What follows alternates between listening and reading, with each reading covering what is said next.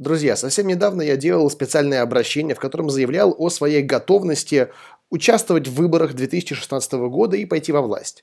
Так вот, потихонечку этот проект запускается, и начинается он с видеоканала в YouTube, который называется «Кандидат из интернета».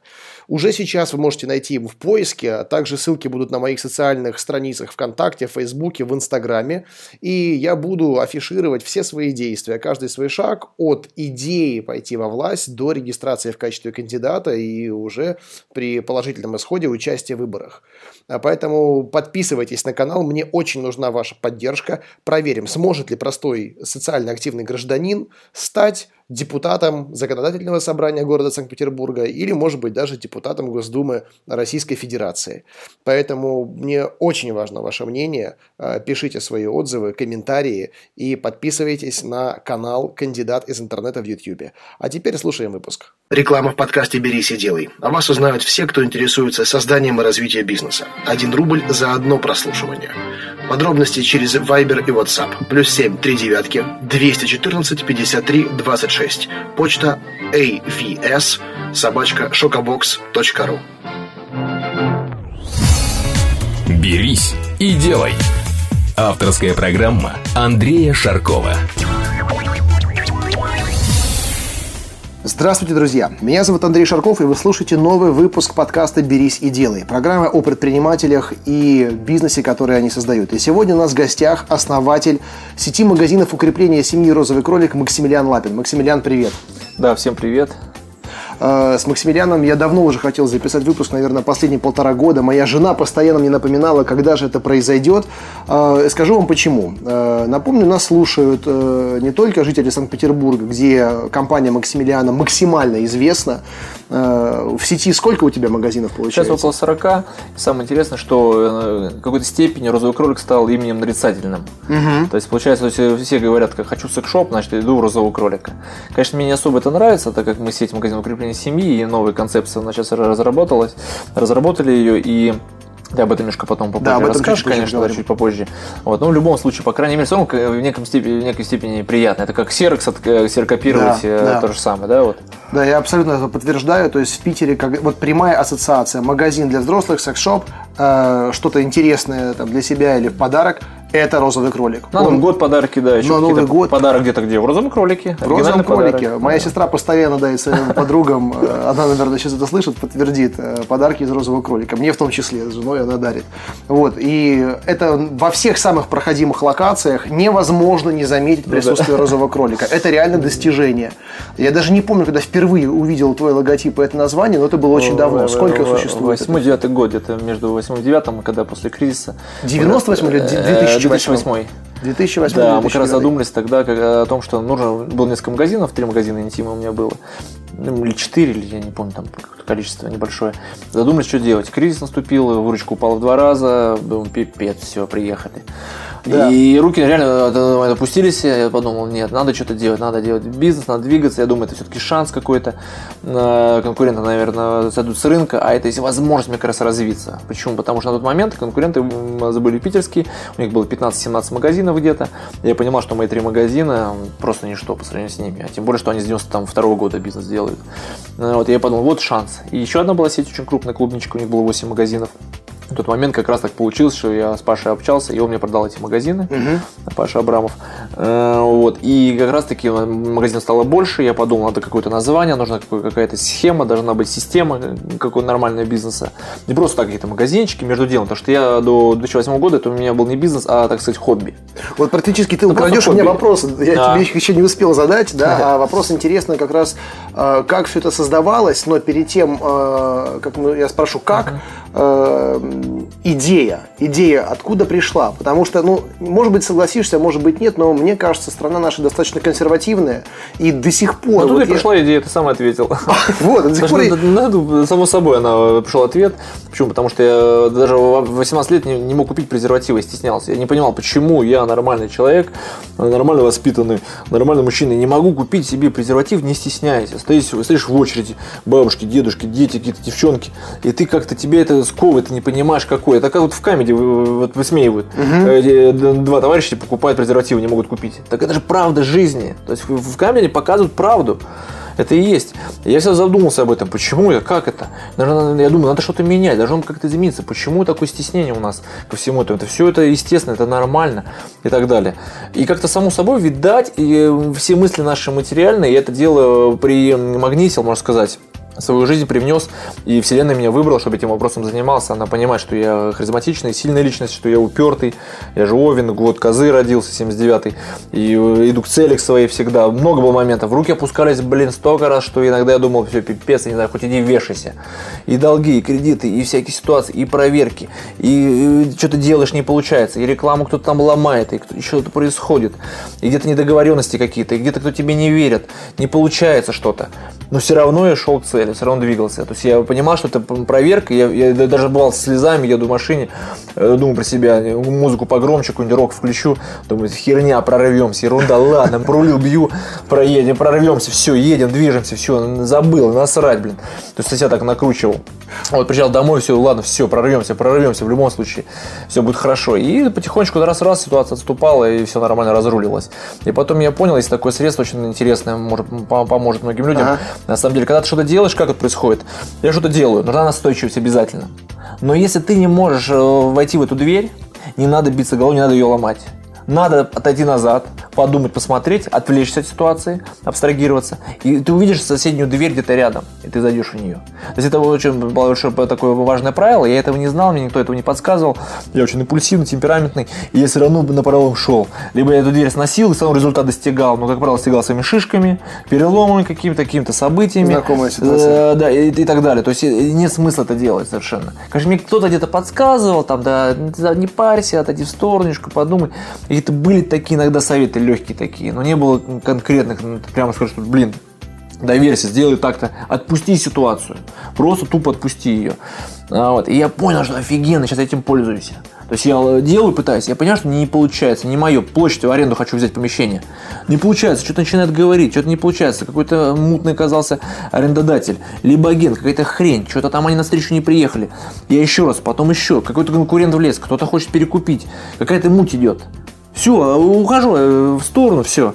И потом ситуация разруливается сама. Либо получается хорошо, что я не взял это помещение, потому что там либо теплотрасса взорвалась, либо какая-то хрень, либо какой-то арендодатель оказался непорядочным, потом выясняет, что он всех кидает, обманывает и выгоняет людей, повышает постоянную аренду. Все время убеждаюсь, что потом в оконцовке разруливается гораздо круче. Сразу я этого не вижу, потому что мы же думаем, все, ситуация как она есть. А дальше мы не видим. И получился такой, так сказать, третий глаз, открылся, так сказать, такое абстрактное мышление, абстрактное такое видение у меня получилось. То есть я уже как бы предвижу уже какие-то ситуации, но на автомате тоже у меня происходит.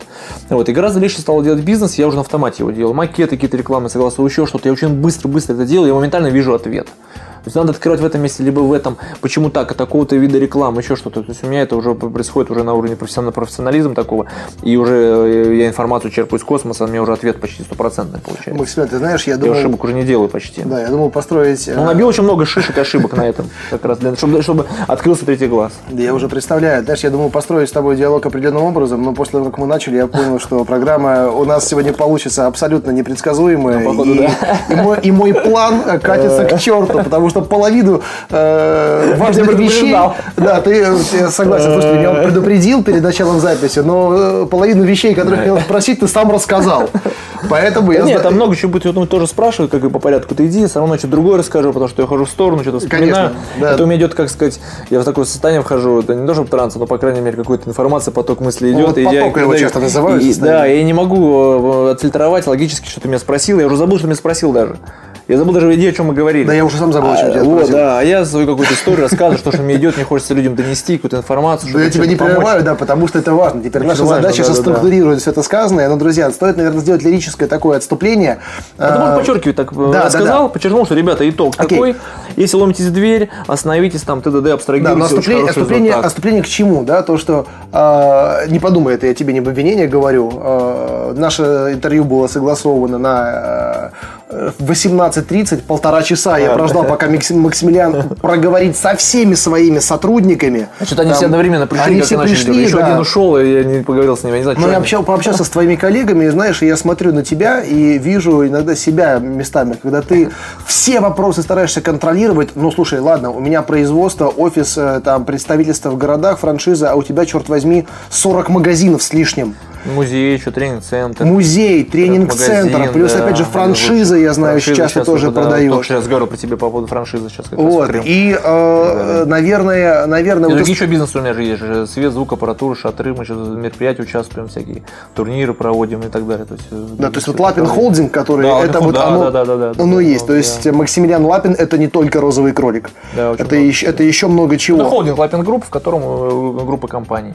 Да, поэтому, наверное, актуальный вопрос. Со временем хочу и открыть, и мой, ребята предлагают автосервис «Розовым кроликом» называть, что там, там выстроить структуру, рекламировать, продвигаться. Спортивный зал хочу свой открыть, «Розовый кролик». Ну, посмотрим, может быть, Лапин Групп будет называться, Лапин, Лапин Боксинг, там еще как-нибудь посмотрим. Mm-hmm. То есть такие направления потихонечку это будем развивать, буду делать это со временем, да, все да, это мне интересно. Вопросы у меня уже будут принципиально Может, другие. Можешь чай налить себе? Да, спасибо. Да, мы сейчас едим, опять же. О, вода у нас даже есть. Да, вижу. Вот жалко, нету видео. Вот, друзья, слушатели, объясняю. Человек, владелец и основатель компании из сорока салонов и вот этого всего-всего э, насадится везде. Два гипермаркета. Два гипермаркета. Ведет переговоры там, где он остановился. Мы сейчас вот в кабинете, у нас тут шикарный стол из красного дерева, но мы пьем чай со стульчика, да, который поставили ближе к дивану, потому что здесь удобнее. двадцать человек стоят в очередь за, за дверью, и я знаю, что ты только что отменил переговоры из-за того, что наше интервью сместилось. Да. Максимилиан, да, вот все-таки я даже не спрошу, не спрошу, как ты все начинал. Я спрошу вопрос, а зачем, мотив какой? Я вижу, что драйв твой не угасает уже столько много лет. Вот твои личные мотивы, они какие? Вот какой твой икигай, это японский, да, такой да, термин, да, который да, да, заставляет да. тебя подниматься с утра. В твоем случае мне интересно именно это сейчас. А ты можете сказать, что так это же самый интересный, самый классный бизнес. Вот шоу-бизнес и наш бизнес в какой-то степени эротический, это самый интересный, самый драйвовый, самый кайфовый а, вообще в, в мире. Я не представляю себя торгующим телефонами, дрелями, бытовой техникой. Я не представляю. Меня никогда в жизни это не подняло бы. Или работать на кого-то, быть менеджером, топ-менеджером в какой-то компании, или идти в чиновники, я тоже не смог бы. Это рутина. Меня, меня она угнетала бы. Я совершенно другой человек. Я и рожден был. Я и создан для этого был. Для бизнеса, что делать, руководить. Это, это, это как мне дает это энергию, мне это дает здоровье, дает мне молодость. Я просто черпаю информацию, все, энергетические какие-то вещи. Вот. Соответственно, мне, мне кайфово, мне, мне в кайф куда-то поехать, какие-то встречи. Мне интересно с людьми разговаривать, они со мной знакомятся, и я с ними знакомлюсь, это им интересно, они меня спрашивают, я вижу, что им это интересно. Даже и тематика, она интересна очень, вот, она необычная. И если я был бы, там, не знаю, сотовым телефоном занимался, с кем-то познакомился, люди, ну, сотовый телефон, ну да, ладно. А все удивляются, а как, а что, а что за бизнес, а что продаете, а как люди реагируют, а кто к вам ходит. Им интересно со мной дружить даже. То есть со мной интереснее людям познакомиться, даже со мной, нежели с человеком, который занимается каким-то классическим бизнесом. Потому что ничего особенного в этом нет. А мой бизнес реально особенный. И мне очень это интересно. Многие думают, что я э, не человек, а кролик настоящий. Иногда я даже прикалываюсь, когда был «Золотой граммофон», там что-то, да, я что-то, по-моему, даже сказал такое, когда вручал премию «Елки». А вот, и многие думают, что я кролик, и вот я вышел на сцену, как раз, и посмотрите, я настоящий человек. А то они думают, что за основатель «Розового кролика», может, он реально кролик, блин. Потому что сначала мы выгнали кролика розового, он вышел, подошел там э, на сцену, Нагиев вообще подумал, что это я, Максимилиан, в кролике, в самом а. костюме. Потом я выхожу, кролик подходит с цветами к елке, поздравляет ее. Это все на сцене было «Золотого граммофона». Ну, так забавно, комично было, на самом деле. Максимилиан, а вот теперь мы попытаемся именно вернуться в нашу вот, э, функциональную э, часть программы, да, вот это вот бизнес-русло. Я сейчас озвучу свое предположение и прошу тебя его, ну, соответственно, либо подтвердить, либо опровергнуть и внести ясность. С первых секунд, наблюдая вот тебя со стороны, ты совершенно понимаешь, что фактор личности твоей – это, наверное, то, на чем все здесь держится. И то, благодаря чему это все развивается. Оборотная сторона – это суета. Без нее никак. Даже не, не восприми это как какую-то критику, но мне просто я вижу, как ты говоришь, я сам так мне же в офисе цвета, себя да. веду. Да? Я иногда чувствую, если я Цезарь, мне хочется больше семь делать, десять одновременно. Я играю сам с собой, думаю, а смогу ли пятнадцать дел одновременно делать? Вот они пускай, я, приходит ко мне работник, мне рассказывает что-то, второй ждет, я говорю, ты ждешь, говорю, у меня два уха, ты что не видишь? Говори ты, и ты говори, блин. А параллельно могу записывать еще, давай мне на подпись документы, что, блин, рассказывайте, давай им одновременно, я подписываю. Вот-вот. Парень чай пью. Подожди, меня подожди. Это прикалывает просто. Просто прикалывает, немножко тоже постебаться, в какой-то степени, как, как Степ получается, над работниками. Ну так вроде не, не очень красиво. Ну немножко они офигевают, они не верят, что так возможно. Я говорю, это возможно. Вот как, смотри, вот теперь про поводу... Мне как, интересно доказывать только как невозможное возможно. Дело. Теперь как это возможно, да? А кому он станируешь, то получается. Если бы вот я увидел тебя, не знаю, там десять лет назад или сколько, вот все ты начинал, или там любого там другого предпринимателя, ладно, одну точку открыть хорошо, тебе удалось открыть сеть, но вот, вот сейчас подтверди, либо опровергни. Вот ты как развивал сеть? Просто принимал решение в омут с головой, а ладно, делаю сейчас, сейчас, в эту секунду, мне кажется, что это правильно открыть очередной салон. Я не буду делать миллион расчетов, я не буду выписывать да, стратегию, так, бизнес-план, так а потом да. посмотрим. Да, так Может быть, жалел в какой-то момент, да, нахрена это сделал, не подумал. Никогда не жалел. Но вот импульс был, и ты сделал. Всегда вписался в бой. Это, это же интуитивные вещи, их надо развивать. У меня очень сильная интуиция, все я делаю интуитивно. То есть, вот есть какое-то в аренду помещение, сразу о, берем, все, вписываемся. Не знаю, есть деньги, нету там в кассе, что, чего, как, приходы, какие цифры финансовые там и так далее. То есть, даже я мог не смотреть и не видеть этого. Либо поначалу, когда у меня деньги были, я даже мог не посчитать, не понимать, куда, что. Я пытался планировать, распределить, конечно же, но все равно вписывался, там разберемся. То есть, и всегда перекрутиться можно. То есть, всегда можно выйти из любой ситуации, всегда можно перекрутиться. И самое интересное, когда, как происходит чудеса-то? То есть, так вот не будет, что вот я распределил, у меня есть деньги, на то на сё, и все подсчитал. Такого не бывает. А именно ты так перекручиваешься, что, например, мне нужно платить там этому аренду или за товар, а, а тут нужно пришло помещение. Если я логически буду думать, я помещение, за товар мне не хватит, я не буду помещение брать, потому что мне не хватит за товар. Да, да похрену. Берешь помещение, и, и, и судьба сама подстраивается под тебя. Не ты под нее, она сама. Вселенная под тебя подстраивается так, чтобы тебе это получилось. Потому что ты сильный становишься, и она тебе благоволит. И в этот момент, например, я звоню, там, можно там, я по срочку, там, десять дней, там, немножко попозже, там, да без проблем, не парься, там, или директор заболел, либо куда-то уехал, либо даю попозже, либо там, не знаю, там, метель началась, либо банки встали, еще что-то. Всегда какие-то, что-то благоволит. И все, и выкручиваемся. Нам надо десять дней надо было, потому что выручка, чтобы перекрутиться, mm-hmm. на эти деньги взять в аренду, проплатить первый месяц, последний там и так далее. А эти деньги нужно платить за товар, например. И все равно перекручиваешься. Либо говоришь так, что, ребят, сейчас открываю магазин, вот договор аренды, вот классное место, точно будет работать. Потерпите десять дней, я открою больше выручки, больше вашего товара продам. И так я постоянно разговаривал, так общался. Они верили мне. Mm-hmm. Вам интересно, так получалось, они верили, и все, я подтверждал это самое главное. Не просто нужно было балаболить и не выполнять. Самое главное сказать и сделать. Я делал, я открыл магазин. Я им говорю, что я буду номер один, у меня будет большое количество магазинов. Я Беритму говорил, Осколу, компанию оптовым. И поначалу, когда у меня было два-три магазина, и они мне давали такие же скидки, как давали остальным. Ну, вот, почему? Потому что я первый раз, второй, они верили, они видели, что я магазин открыл. Ребята, вот у меня семь магазинов, вот восемь, я рискую, я все деньги вкладываю, мне жрать не на что, мне, блин, я пешком хожу, вот машину продал, я ничего не покупаю, я все в бизнес. Если бы я тратил бы на себя, на девчонок, на гулянки, еще на что-то там, понятное дело, понятно, что вы, они говорят, мы всем даем нам двадцать пять процентов, у них заученная фраза, так и все делают бизнес стандартно, все живут своей жизнью, они там, у них семьи, у них там дети, им надо кормить что-то, они планируют, я нет, я все вкладываю нахрен в этот бизнес.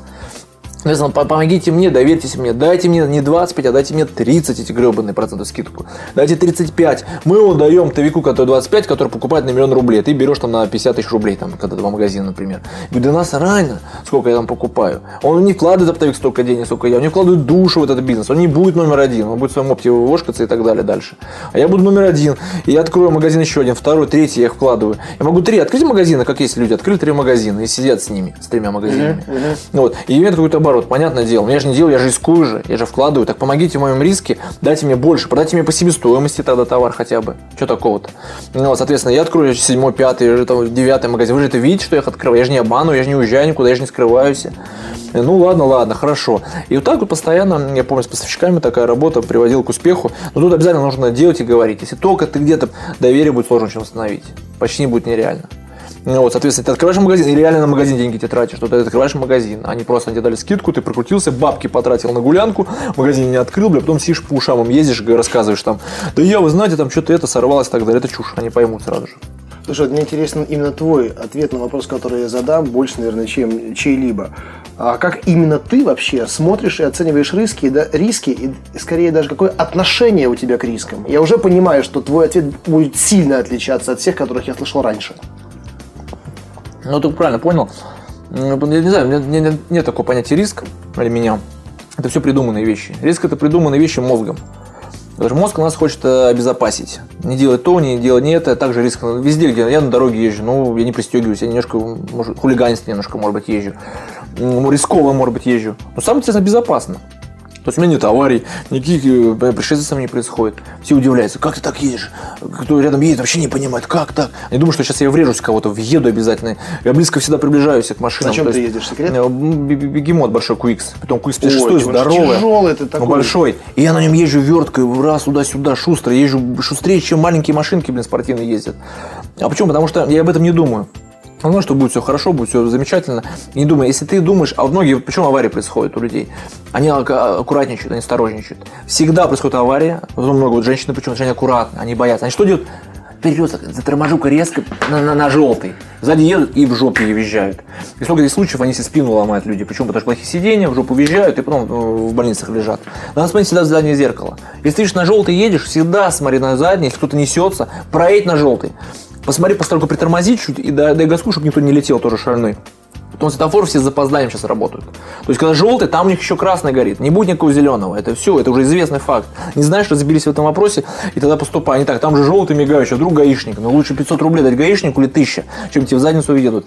А вероятность, что въедут, очень большая. Максимилиан, если будешь постоянно резко тормозить. Верно ли мое, Много таких моментов, верно ли мое предположение сейчас, что ты не только сейчас про дорогу говоришь, что и в бизнесе. Да и в бизнесе то, тоже точно самое. Так же. Все то же точно самое. Так же. То же самое и в бизнесе, и в жизни, и на дороге. Все то же самое, как, например, отец мне всегда говорил, хочешь посмотреть, как у тебя работник будет работать, посади его за руль, посмотри, как он едет, как у него мышление, скорость реакции, как он думает, как он мыслит, логичность его, вот это все эти моменты. Ты поймешь, как он работник. Он своих так проверял, он посадил, ну поехали, и вот едет, смотрит, по три раза выглядывает, ехать, не ехать, минжуется все, не понимает. Да едет ты уже, что ты стоишь-то, что ты смотришь-то, блин, уже проехали давно бы. Он все стоит три раза, еще раз посмотрит, никто не едет, блин. Я боковым зрением смотрю. Я, например, не поворачиваю на повороте, когда еду. Налево надо повернуть. Я не поворачиваю голову, я боковым зрением вижу. Я сразу поворачиваю. Машина приближается с стороны, сразу поворачиваю, даже вижу, справа нет машины. Зачем мне голову поворачивать? Да, ну, главное, сейчас не, не уйти в обсуждение поведения на дороге. Это другой подкаст буду сделать. Это уже будет другой подкаст. Расскажу там, как ездить надо. Но у меня вот такой вопрос. Ты всегда таким был, во-первых? Ну, наверное, всегда был. И как ты считаешь, насколько... Я поспокойнее еще стал немножко. Поспокойнее? Мне сложно представить, что было раньше. Я жалею об этом. Я заплатил бы много денег, чтобы снять видео с тобой. Если ты говоришь, что сейчас спокойный, вот... Три года назад. Вот как ты считаешь, э, вот твое такое отношение, ощущение и твои правила, которые, знаешь, достаточно провокационные для многих. И э, если кто-то попробует это повторять, возможно, вот кому-то в жопу въедут, и кто-то убьется на этом светофоре. Вот как ты считаешь, это, это должно быть врожденным? Либо жизнь должна сложиться, чтобы воспитать тебе такое отношение. Либо ты можешь, наблюдая за, за кем-то, э, за вот, положительным примером, э, контролируемо развивать себя самостоятельно. А, смотри, вот эти момент, это, все, это, это все очень сложная история. А чтобы простить, я всегда всем говорю, ставить себя на место э, ситуации, на место человека. Самый простой вариант. Я везде это говорю СМИ, говорю своим подчиненным. Вот я сейчас так сделал, говорю, вот, например, даже Лина. Она мне прислала, говорит, вот должен приехать, вот вы должны приехать. Она мне написала время, что, когда. Я взял свой костюм, будет ли видео сниматься. Я говорю, Лина, что ты не поставила меня на свое место? То есть тебе нужно было встать на мое место и ощутить это. Ты не сообщил информацию. Она говорит, нет, там будут записи, не будет камеры, приеду там в шесть тридцать, я, ладно, сдвинь к семи, чтобы успеть и так далее. То есть не предупредила заранее, мне нужно домыслить, нужно в голове это держать, получается. То есть она не поставила, я сегодня немножко поругал ее. Угу. То есть я взял свой костюм, взял рубашку, зачем, спрашивается. А я в этой ситуации всегда думаю. Я понимаю, человек интервью. Надо, во-первых, понимать ему интервью с камерой или без камеры. Это один вариант. Плюс сегодня процедуру делал на лицо, например, маску. Как я буду. Я сегодня думал, днем делал процедуру, а как я буду в камеру, это лишнее время потратил. То есть она не, не заслужилась. То есть люди, как правило, стараются не переработать больше, чем положено. Это беда вот людей. Из-за этого что они? Они всегда проигрывают. Теряют, проигрывают, к ним отношение меняется. И к ним вселенная никогда не благосклонна. Они всегда будут в трабле в каком-то. Даже потому что всегда, у меня даже написано здесь, посмотри на телефоне, отдавай, держа, не хини за возвратом, все сердца открываются этим ключом. Слова Саши Черного. Всегда надо давать больше по жизни. Сейчас уйдет. Да, сейчас Максимилиан снимает с блока вот. Свой планшет, Samsung, большой, с большим экраном планшет, смартфон. Сейчас не понял, как она появляется, там, по-моему, куда-то заходишь, куда-то WhatsApp. А, вот, видишь, вот. Подтверждаю фразу. Давай держание, тяни за возвратом. Ну, дальше не написать, да. Что она. Расскажи, как вот с твоим подходом ну, вообще людям вот с тобой комфортно работать? Сейчас, подход первый, ты нужно отдавать больше. Ага. Не думайте, что вернется. Вообще наплевать, что вернется. Все будет все нормально. Ты будешь тогда неуязвимым, все у тебя будет все офигенно в жизни тогда. Всегда пропускай на дороге, всегда пропускай, всегда помогай, всегда уступаю, где возможности, то есть какие-то события происходят, я всегда иду навстречу. Вот, это самый важный момент. И всегда тогда у тебя будет хорошо, тебе не нужны большие заборы, не нужны собаки, не нужна охрана, не нужно этой ерундой заниматься. Потому что если что-то, события какие-то, всегда найдут, всегда произойдет, всегда что-нибудь случится с тобой. Ты никак себя не обезопасишь ни пистолетом, ни оружием, ни забором, ничем. А ты только можешь безопасить, если ты нормальный человек, если ты внутренне нормально, тебе все это будет возвращаться. Как раз таки с кем-то произойдет, с тобой не произойдет. Парадокс. То есть мы сами со своей жизнью, своим, как, своим, как мы живем, насколько порядочно, создаем свою жизнь. Обеспечиваем ее для детей, для своих, для будущего и так далее. Потому что многие еще возвращаются, возвращаются, отыгрываются на детях там, и так далее. Это очень, очень важный вот такой момент. Вот. Поэтому ты нужно не просто говорить об этом, а именно так делать, так жить. И тогда это потихонечку, потихонечку это будет происходить. Но людям тяжело, потому что они постоянно говорят, погода плохая, неплохая погода, блин. Ну, я уже ржу, я смешно. Я смеюсь над такими людьми. Нет плохой погоды, все и снег, и дождь, да не бывает. Плохая ситуация будет, когда смерть, вот, и все, больше ничего не бывает в жизни плохого. И война. Все это плохие ситуации. Слушай, а какие все у тебя, какие у тебя были вообще вот сложные ситуации? Я не говорю плохие. Я говорю, плохо на Донбассе сейчас. Что, что а у нас прекрасная жизнь, у нас шикарная, слава. С нее кто-то заболел, грипп, да насрать на этот грипп. Ну заболел, заболел, ну вылечился, ну что. Максимилиан, а вот сможешь ли ты вспомнить именно, ну если не сложные, да, то может быть близкие к этому ситуации, какие они интересны в твоей интерпретации и какие ты решения принимал для этих случаев? Можешь вспомнить такое? Мне, мне просто почему-то кажется, что твоя оценка ситуации будет принципиально отличаться от любого другого. И если уж ты считаешь эту ситуацию щекотливой, возможно, для кого-то это вообще смерть равноценно. Бизнес, я имею в виду. Не, не только по бизнесу, по, по жизни даже вот люди. Я там девочка встретится, там, поехать куда-то. Я на метро вот не поеду, там машину, такси закажи. Когда нужно, прыгнул, машину оставил, поехал на метро. Я вот сейчас тебе на метро есть... приехал, между прочим. Да, вот, я бросил машину на Петроградке, вот, потому что ехать час вот, было. Вот, вот, и вот, это важный, вот, сел в метро, это важный момент для бизнесмена, для людей. Это никогда не находить себе кучу оправданий. Очень важный вот совет момент. Быть проще, то есть быть таким спартанцем неким. Не, нечего поесть, ну хрен с ним поел, что здесь шоколадки принес, ну жру твои шоколадки, понимаешь, не успел там перекусить, ну хрен ты с ним. То есть это закалит очень сильно и, и, и тебя энергетически очень сильным делает. И по жизни ты неуязвимым становишься. То есть такая ситуация не была бы, ты ко всему готов. Это очень круто, на самом деле. И какие-то события, и по бизнесу это получается, кризис, кризис, пришла проверка, ну, познакомимся тогда, значит. То есть ты во все видишь. И вселенная, она тебе благоволит, благоволит, она тебе помогает, тебе все помогает во всю. То есть все, все хорошо у тебя. Даже если аварию попал, ну, попал, а не смерть сыграл. Потому что авария, значит, а вдруг на другом перекрестке была бы смертельным исходом у тебя. То есть тебя судьба хранила, оградила. Видишь, когда знакомая говорит, я разбил машину, она целый день мозг выносила своей разбитой машиной. Я говорю, тебя же Бог спас. Тебя спасли. Ты разбил машину, ты неделю ходишь пешком, ты двигаешься, может, ты с кем-то познакомишься со своей судьбой в метро, и у тебя семья создастся. Смотри на хорошее только. Чего ты, блин, ноешь, у тебя машина разбита и так далее. Ну, что такого? Ну, ладно, отлично. Ты подумай о другой стороне. А сколько людей погибло, которые желают, что машина была их разбита, а они насмерть разбивались. Ну, и так далее, и так далее. Может быть, эту неделю ты ездил, и у тебя была авария была более мощная, а ее не произошло, ты на метро сейчас ездишь. Максимилиан, мне кажется, вот с твоим подходом не совсем просто найти людей. Либо у тебя сумасшедшая ротация, и ты берешь, несмотря на риски, берешь людей, в которых ты веришь с первого взгляда, либо как? Вот расскажи. Мне кажется, не просто работать с таким харизматичным лидером, тем более с такими быстрыми оценками, и, я полагаю, не всегда правильно. На самом деле, в какой-то степени сложно, да, это понятное дело, но очень справедливо. То есть, кто у меня работает, люди, они все понимают, что я очень справедливый, и по-честному отношусь к ним, и очень порядочно. То есть, я могу их выручить и помочь. Я не знаю, что они могут не прийти на работу, позвонить, я не буду требовать справки. Не буду заниматься какой-то херней. Почему даже на пятнадцать минут у меня этой системы нет? Я вот эту фигню не люблю. Я нормально, человеческое отношение. Если опоздала, ну скажи, почему опоздала, там, потому-то, потому-то, все, вопросов нет. Если будет отмаза, будет лепить Горбатова, я наказываю за что? За когда оправдываются, когда врут мне, я это ненавижу, когда придумывают какие-то истории, когда делают, как в других, во всех компаниях, как правило, это происходит. Совершенно у меня по-другому работу строится, у меня этого нет. Я ненавижу эти принципы, когда люди приходят, говорят, у нас той компания, тогда начальство, мы их не любили, не воспринимали, потому что они это, потому что начальство, подчиненное начальство, что за жизнь? Я вам плачу зарплату. Вовремя, если я не могу сейчас выплатить, за два дня задержу, я управляющему говорю, скажи честно, что ты за два дня задержишь, предупреди людей, дай какой-то бонус им за это дело, где-то пойди навстречу им потом, когда они будут отпрашиваться пораньше. Вот сегодня Дима Юра отпросился, дизайнер, говорит, можно в семь часов выйти, окей, там еще что-то. То есть люди всегда, я очень по-честному поступаю с ними.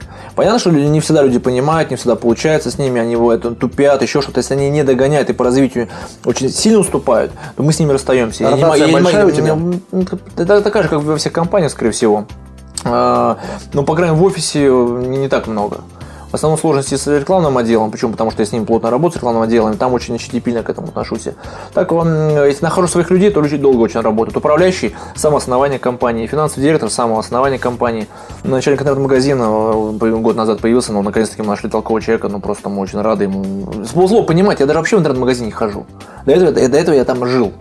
И то есть, как происходит, если я в отдел не хожу и не курирую, не контролирую вас, значит вы классно работаете. То есть я не буду придираться, мне нужно другими делами заниматься, мне нужно социальными проектами, новый бизнес развивать и так далее. Я не хочу в офисе вообще находиться. Слушай, а мотивация у тебя не какая сотрудников? Вот, интересно, что они так...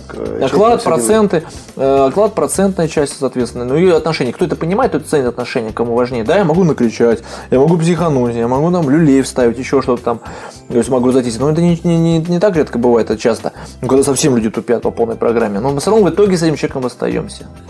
А, просто как бы ситуация, да, например, я говорю, я чувствую, что не надо человека брать, а у меня же финансовый директор, управляющий еще есть, э, вот компаньон, там партнеры, они настаивают, там надо взять, там человека там шанс, еще что-то, и все равно скоро раз убеждались, интуитивно я чувствую, что вот ну, ни кашу не сварить с этим человеком, год проходит, все равно мы человеком остаемся, но на негативе остаемся. В чем прикол? То есть он недоволен, мы недовольны им, он недоволен нами, соответственно, понятное дело, что ни один человек никогда не признает. Понятное дело, что человек может накосячить. Там была ситуация, у нас такой Саша Морковкин работал, вообще трендец был. Я три раза его выгонял. Его. Просто с матами, все нахуй, чтобы его не видел здесь и так далее. Человек просто обманывает по полной программе. В концовке его отбивали, ну пускай шанс, дадим, там надо, ну как-то, что-то, ладно. Потом четвертый раз уже, когда он говорит, я был на точке месяц назад. Ну, это, в течение месяца я был на точке там несколько раз. Мы звоним на точку, на торговую, спрашиваем, был Морковкин? Говорит, не было, месяца его не было. Громкую связь включаем, он это слышит при всех. И ничего сказать не может. А, а, а, а еще за вранье, говорю. Вот видишь как. И при этом мы с ним расстаемся, я ему объясняю, с ним беседы провожу, рассказываю про жизнь, про то все, что нельзя так относиться, нельзя так обманывать. Я же тебе выдаю нормальные деньги, не рваные же деньги выдаю, не фальшивые же. Почему ты ко мне относишься, почему ты меня так обманываешь, почему ты предаешь меня, так поступаешь. Если ты не был на точке, ты заболел, не мог, ты скажи, так зачем ты врешь-то нагло? И при всех при том так делаешь. Ну, вот. Ну понятно, что человек этот уйдет, он будет другие истории рассказывать, что скажут деспотичные mm-hmm. управляющие, там, директор, хозяин, идиоты полные. Понятно, что он будет свою историю рассказывать, но он никогда не вырастет, он никогда не станет бизнесменом, он никогда не заработает денег, он никогда не станет сильной личностью, потому что он ищет оправдание в других людях, а не в себе в первую очередь. Вот. И он не будет расти. И это его сложность. Он ушел в другую компанию, на конкурента поработал. Мне люди потом говорят, да идиот какой-то вообще, блин. Зачем мы его взяли? Я говорю, а вы тоже неправильно, неправильно поступили. Чего вы занимаетесь хантингом эти, воруете, блин, кадры-то берете? Я при чужих людей никогда не беру. Я не ищу, не рискую. Я либо своих взращиваю, либо когда люди приходят, соответственно, мы их устраиваем, мы их развиваем, вкладываем в них. Но чтобы думать где-то у кого-то, там перетащить у конкурента какого-то, да нахрен это нужно. Это, во-первых, не юридически неправильно, это непорядочно, это вернется, блин, это нахрен не нужно. Зачем это делать-то? Вот, и на этом, это, грубо говоря, на счастье других людей ты не построишь свое счастье. Это известные факты, это где-то в мультиках показывалось, и в фильмах, в историях. Зачем вы это делаете-то? Ну вот, и поэтому человек, понимаю, я понимаю, что когда человек поступает, насколько он сам по себе воспитан, насколько он порядочен и так далее, он действует, как он, какой он есть. Он так и поступает в бизнесе, так и поступает и в жизни. Позволяет ему жизнь хантить, воровать. Он будет воровать. Позволяет ему обмануть друга, он обманет. Возьмет в долг, не отдаст деньги. Позволит ему поехать по луже, обрызгать человека, который стоит рядом. И, и газу еще прибавить, как в камеди прикалывается. Волю газу прибавляет, чтобы не видеть людей обрызганных. Он прибавит газу, понимаешь? То есть люди вот так вот, вот так и живем. Потом удивляемся, почему падают сверху сосульки, блин, на наших детей. И на его ребенка сосулька упала сверху потом. Ну да, да. Он удивляется потом. Я говорю, а ты не удивляйся. Связано. Максим, Максимилиан, извини. А, вот я сейчас наблюдаю тебя и понимаю, что в тебе именно вот ярко выраженная, неугасающая вот эта вот предпринимательская составляющая, да, когда ты генеришь постоянно идеи, ты все время вовлечен, но это не единственное качество, которое необходимо для успешного развития бизнеса. И, возможно, э, но опять же, надо обладать еще и системным мышлением, которое, как мы только что выяснили, стратегическим, оно, больше стратегическим, да. да. Рассчитывай на период, сейчас смотрю. Тебе ближе импульсные какие-то решения. Вот ты те качества, которые в тебе отсутствуют, э, осознаешь ли их ты э, честно. Есть моменты, да, и, и, как, и опять же, ты стараешься как бы в себе это исправить, либо закрываешь это людьми, которые да. не компенсируют. Да, все правильно, дело. Ты понял. Вот как у меня компаньон, партнер мой, он как раз таки спокойный, он дева по знаку, рациональный, мышление рассчитывает, расчетливый. Вот, и, соответственно, я в любой кипиш, в любой блудняк вписываюсь сразу же моментально. Он считает, думает и так далее. И так получилось, что в мире вообще олигархов, миллиардеров, самых популярных известных людей двенадцать процентов это девы по знаку. Если в интернете можно посмотреть, да, восемь процентов овны. И мы, получается, с ним, девы и овны, двадцать процентов составляем. Вот. И очень хороший тандем. Потому что я очень энергии даю, мне приходит все, я все придумаю, то есть я генератор всего, а он спокойненько может лишнее откинуть, потому что некоторые, понятно, бредовые идеи, рисковые слишком, их нужно отсеивать. И он аккуратненько, аккуратненько какое-то время раз отсеивает, где-то подсказывает мне, где-то я остываю, да, понимаю, да, не прав, вот здесь не надо было, с этими людьми надо было, не нужно было, а я вписался, они обманули. А он эти вещи тоже видит хорошо. Он рациональный, расчетливый, но у него тоже хорошая сильная интуиция, и он вот эти вещи уже видит. Я иногда в эмоциях и не вижу, пелена у меня. Ну, вот, соответственно, и вот этот тандем очень хороший получился, тем самым он немножко сдерживает, и он очень спокойный, и тем самым все получается на переговорах, где-то в какие-то ситуации мы можем судить, подумать, где-то, если, может, давлю какое-то время, что-то там фонтанирую, потом проходит время, все это угасает потихонечку, и решение мы все равно какое-то получаем, более-менее удобоваримое. И все довольны, поэтому, соответственно, есть, либо это надо компенсировать, правильно, что нужно либо компенсировать, сказать, такого партнера, то есть это нужно оценивать, реально смотреть, какой ты человек, люди все разные. Если человек спокойный, значит, он должен поискать, ага, партнеру нужно шебутного, энергично, энергии давал, потому что сложно будет потянуть бизнес. Если человек энергичный, значит, противоположность нужна, это будет хорошо. Либо в себе развивать, но это по себе сложно, я не смог развить такие навыки, чтобы... Я смог смотреть рационально, логично, совсем анализировать, высчитывать цифры, потому что у меня новые идеи приходят, еще что-то, мне надо дальше бежать, куда-то в космос строить идеи, там кроликов должно быть тысяча, магазинов в СНГ развиваем, mm-hmm. свой бизнес в Японии, в Китае, чтобы были производства, пошло, поехало, так вот. Да, я вот сейчас вижу, и у никак. тебя за спиной висят плакаты, на которых я вижу даты, я не знаю, насколько это секретно, секретно, да, но это вижу двадцатый год. До двадцатого пять лет мы постарались, что нужно тысячу магазинов по франшизе, двести в Москве, семьдесят в Санкт-Петербурге, интернет-магазин номер один в России, чтобы там объем были колоссальные. Тренинг-центр развития, музеи подкрывать, свой mm-hmm. бизнес, private label, свое производство, белье, косметика и так далее. Да. И что-то торговать вот в Японии. Я бы сейчас хотел вернуться да, немножко все-таки к предыдущему вопросу. Услышать от себя конкретный, твой личный, функциональный, инструментальный совет. Может быть, пускай там будет меньше эмоций, но у тебя есть результат. И mm-hmm. интересна природа этого результата. Да, ты озвучил про одного, одного партнера, да, который занимается у тебя функционально чем? Он за интернет отвечал.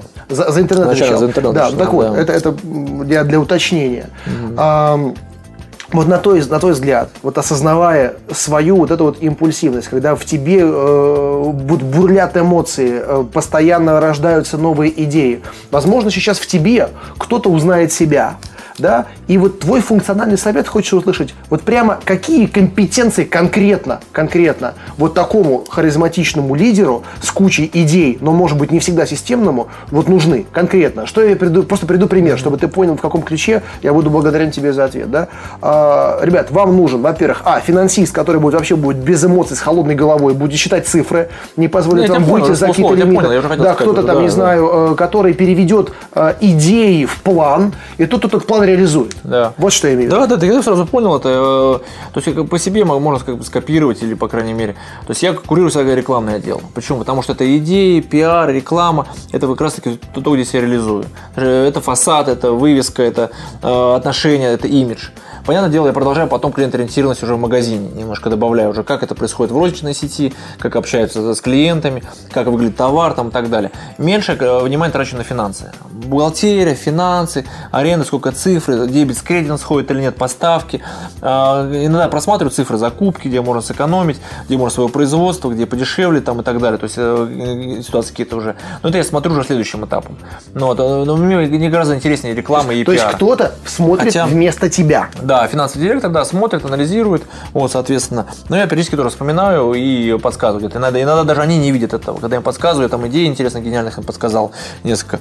Они этого не видят, хотя они занимаются этим финансом. Потому что у них замыливаются глаза. А я раз со стороны посмотрел, и мне хороший ответ пришел. Но мне удовольствие больше дает, конечно, реклама и пиар, нежели там финансы, бухгалтерия, какая-то рутина, вот это вот учет управленческий или там какой-то еще. Мне это неинтересно, учитывая, сколько там это, сколько у работников работает, сколько им там начислили зарплату, mm-hmm. пенсионные Хорошо. всякие. Итак, значит, финансы, товара, финансы там, раз, бухгалтерия два, но у тебя сеть сорок с лишним магазинов. Управление операционное происходит, опять же, тоже через кого-то, через управляющих или управляющего, либо на каждом магазине свой директор, либо кто-то в плане управления персоналом. Кем ты и э, как закрываешь эти компетенции? Управление персоналом, например, просматриваю людей, ну, честно скажу, не, не знаю почему. ну, как сказать, вот люди приходят, да они все, все более-менее толковые. Понятно, где-то, если я начинаю собеседование более глубоко общаться, смотреть, анализировать, то да, в принципе, понятно, человек тупит или не тупит, это понятно уже. Но он может тупить, потому что он нервничает, еще какие-то моменты. То есть я, я не, не могу сразу оценку дать человеку. Я воспринимаю, что человек хороший и толковый. Это как Высоцкий говорил, что человек хороший, а то, что он мудак, он потом себя покажет. Даже мне как бы неловко, не могу, поэтому у меня даже собеседование нет такого, что собеседование со мной обязательно привести там, и проанализировать. Все, как правило, смотрят. Вот, получается какое-то мнение. Я так посмотрю просто по ощущениям, по каким-то эмоциональным, по интуитивным. Ну, нравится, не нравится человек, по каким-то моментам и так далее. Вот. А потом в деле человек себя покажет. А вот, если все говорят, офис я сказал, что да, окей, человек подходит туда, я посмотрел, ну да, вроде ничего, ладно, хорошо, ну и в деле посмотрим. Потому что часто было, что человек вообще круто, все, мне нравится, все поговорили, все вроде грамотно, умный, разговаривает грамотный просто, пипец.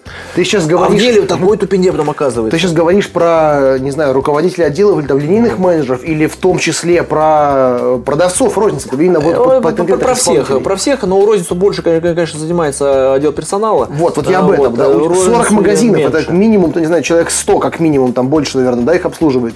Вот э, ты закрываешь управление вот этими всеми. А вот да, открывает отдел персонала, отдел персонала, отдел персонала да, закрывает. Плюс директор розницы с ними проговаривает, в принципе, достаточно. То этого. Есть есть директор по рознице, который да, отвечает за это все дело. Есть, да, есть менеджер по клиент-ориентированию, три менеджера по клиент-ориентированию, есть начальник по охошным делам, менеджер по охошным делам. Это отдел хозяйственного обеспечения. Да, не все знают. По, по рекламе, соответственно, который по, по, следит по всем вопросам рекламы. Вот, и они выездные менеджеры, которые следят за, за рекламой.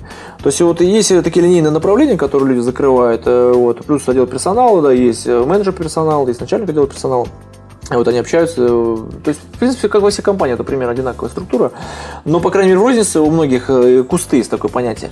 Когда есть администратор, который курит кусты. Мне это все время не нравилось, я все время говорил, надо убрать, это хрень полная. Это. Когда человек, куст у него называется семь магазинов, например, угу. И он отвечает за все дела. АХО, реклама, общение с управляющей компанией, с ТСЖ, с проверками, с продавцами, с клиент-ориентированностью, все подряд. Да он не может этого сделать никогда в жизни. Я бы смог, например. Но должны быть, должны быть и такие люди, как я, на этих точках. Они не могут, они одно дело, дай бог бы им сделать. Одно бы сделать. В своем деле не профукиваться и понимать, и быть профессионалом. А тут всем дел, куда они, бля, запутаются, не понимают, чего как, ценники, договора, мерчендайзинг, все, трындец. И я сказал, нахрен. Долгое время прошло в компании, пока я с, с компанией всей боролся, что они мне только сейчас это они поняли, что должно быть на, на узкоспециализированное специализированное направление. То есть один человек-менеджер отвечает мне за клиент-ориентированность, только за клиент-ориентированность. Он этим занимается, как разговаривает с покупателем, как общается, как возвращает товар, как это, как улыбнулся, что сказала, как она одета. Вот эти все эти моменты очень важны. Это какое, что она знает, насколько она знает товар, психологические какие-то моменты. Это клиент-ориентированность. Другой занимается только рекламой. Все, вывеска чистенько, аккуратно, горит, не горит. Вовремя включили, проверили вывески рекламы на конструкциях рекламных. Все, по всему городу, все там сорок магазинов отвечает этот менеджер, соответственно. И он в этом направлении работает. У него глаз уже четко работает, он интуитивно видит, понимает.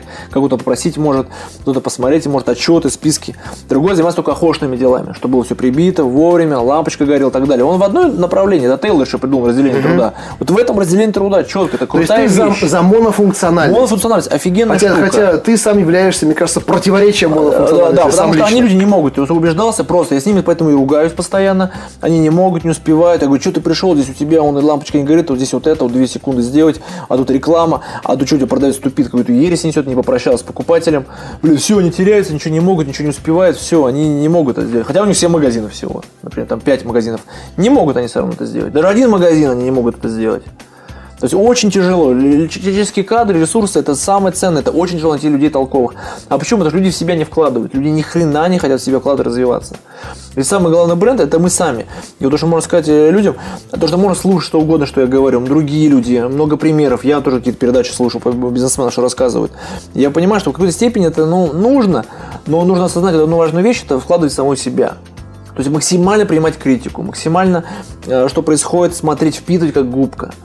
И в себя вкладывать, ходить, ну, пускай на тренинги, если человеку тяжело самому, на свои ошибки набивать, хоть не хочет, пускай на тренинги идет, думает, анализирует, обязательно анализируешь. Что произошло событие, я все анализировал, даже на дороге какое-то событие, я потом анализирую, как я поступил, как люди поступили, я все время анализирую, как и что-то произошло, то есть я всегда провожу анализ. какой-то, даже с кем-то поговорили, что-то произошло, приняли решение, встречу привели какую-то. Я думаю, как я вел, что я говорил, а тут я так сказал, так, а обидел, нет, ага, не так, в следующий раз я буду по-другому, а если бы так было.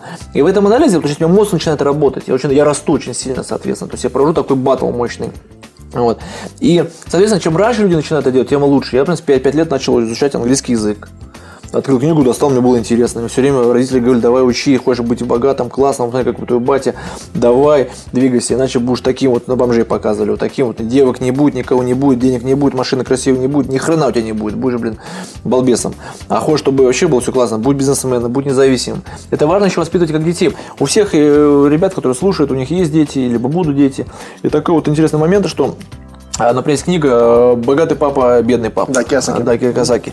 Вот, и я тоже почитал в свое время, и так и получается. У меня отец бизнесмен, то есть я бизнесменом стал. Например, дядя у меня профессор, академик мировой, и он все время говорит, вот, как академик, хорошо быть, зарплата, все дела. И у него, например, его, вот, его сын, например, он не бизнесмен. Он какие-то дела, где-то там что-то делает, там так где-то работал.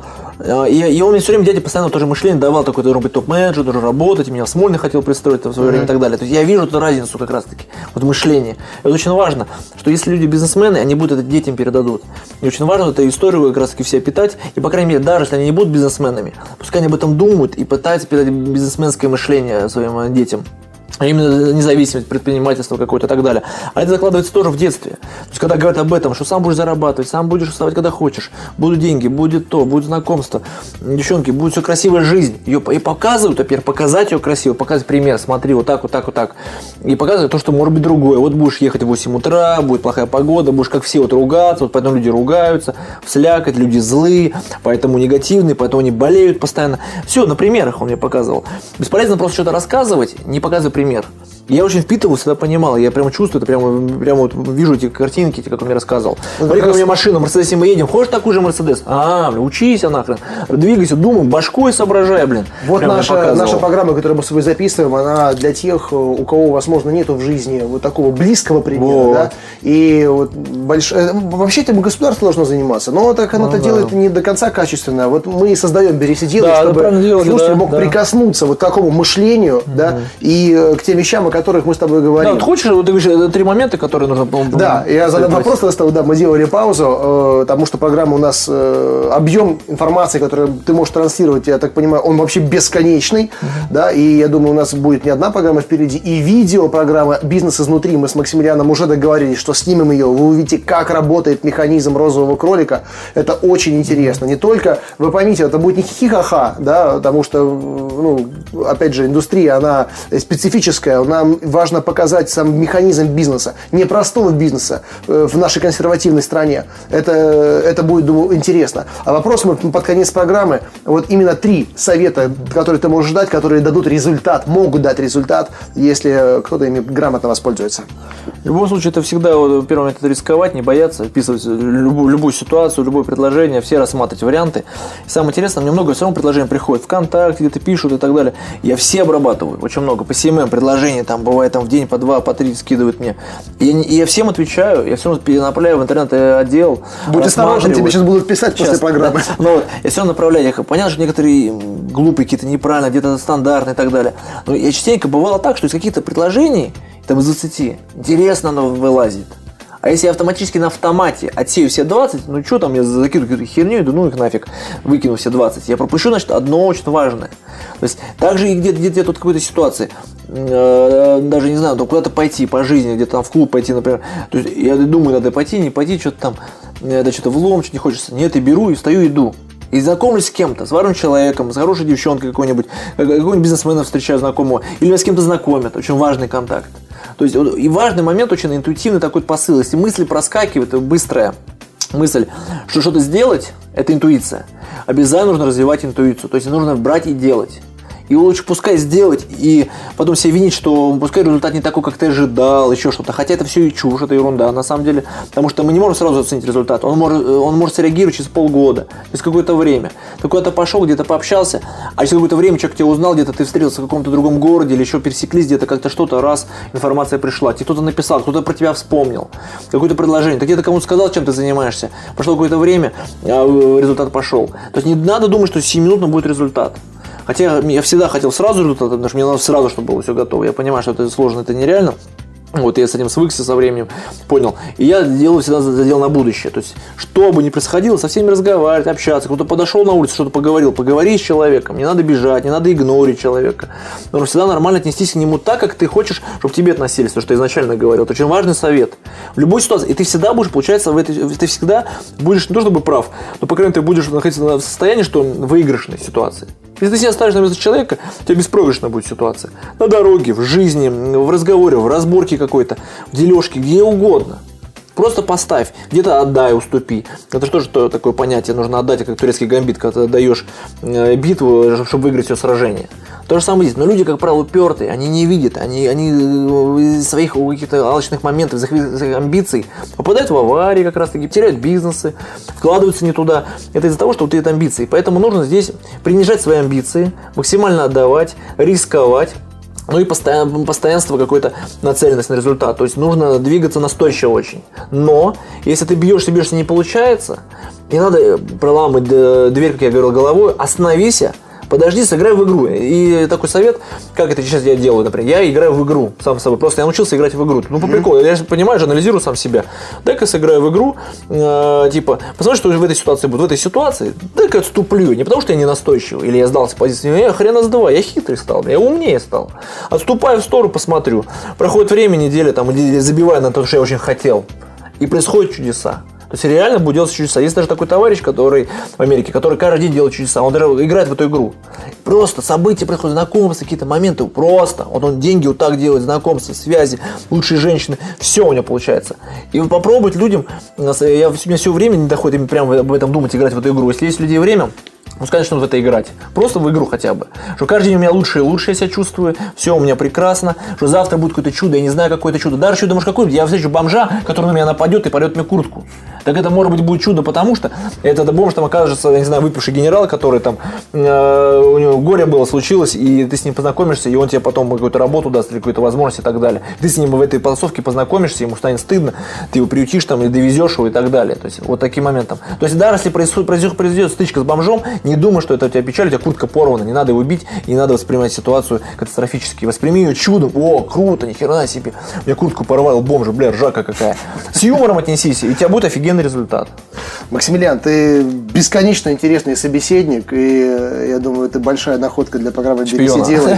Да, поэтому я уже ощущаю, что можно много выпусков с тобой записать. Это был первый. Все шоколадки твои съел. Да, параллельно съел мои шоколадки, которые, кстати, вот, друзья, тоже интересны. Я принес шоколадки, набор депрессивной дуры, продемонстрировать образец. Мгновенно, мгновенно пригласил Максимилиан своего коллегу и дал команду уже смотреть для реализации да, эту продукцию. Круто, круто. Хотя я думаю, что сейчас вот мы будем еще сотрудниками сейчас об этом беседовать. Мгновенное решение, мгновенный результат. А важный момент я еще доскажу. Принимать, тренировать мышцу мгновенного решения. Это на тренингах вот Гарри Джонсон, там, или в Москву ездил, там, или Исхак Натасевич, или Трейси. Все говорят, тренируй мышцу решения. Сразу принимай решение. А это я понимаю, почему. Это связано с интуицией. Принимая быстрое решение, ты тем самым тренируешь мышцу решимости, то бишь интуиции. Это интуиция, это моментально, это решение, это интуиция. Если даже ты ошибешься, не получилось, да какая хрен разница? Это, это иллюзия того, что это не получилось, потому что это, это наш мозг так думает, что не получилось. Ничего не бывает не получившееся в мире, все создается, все во благо. Согласен. Максимилиан, спасибо, что нашел время, действительно, я вижу, как ты отключил телефон и знаю, что сколько человек тебя ждет, мне это очень ценно. Я уверен, что у нас будет большой фидбэк от этой программы, поэтому, друзья, имейте в виду, что связаться с командой Максима, Максимилиана, господи, да ты, прости, ты не обижаешься, да, можно Можно, можно без проблем, и опять же по франшизе «Розовый кролик» можно связаться с профильным отделом. Скажете, что из подкаста «Берись и делай», и вам будет специальное предложение. Спасибо, Максимилиан. Да, это была программа «Берись и делай». Максимилиан Лапин, основатель э, «Розового кролика» и э, Макси... Лапин Групп или Лапин Холдинг? Лапин Групп. Лапин Групп. Да, меня зовут Андрей Шарков. Берись и делай. До встречи. Все, пока. Всем. Пока-пока. Всем пока. Берись и делай.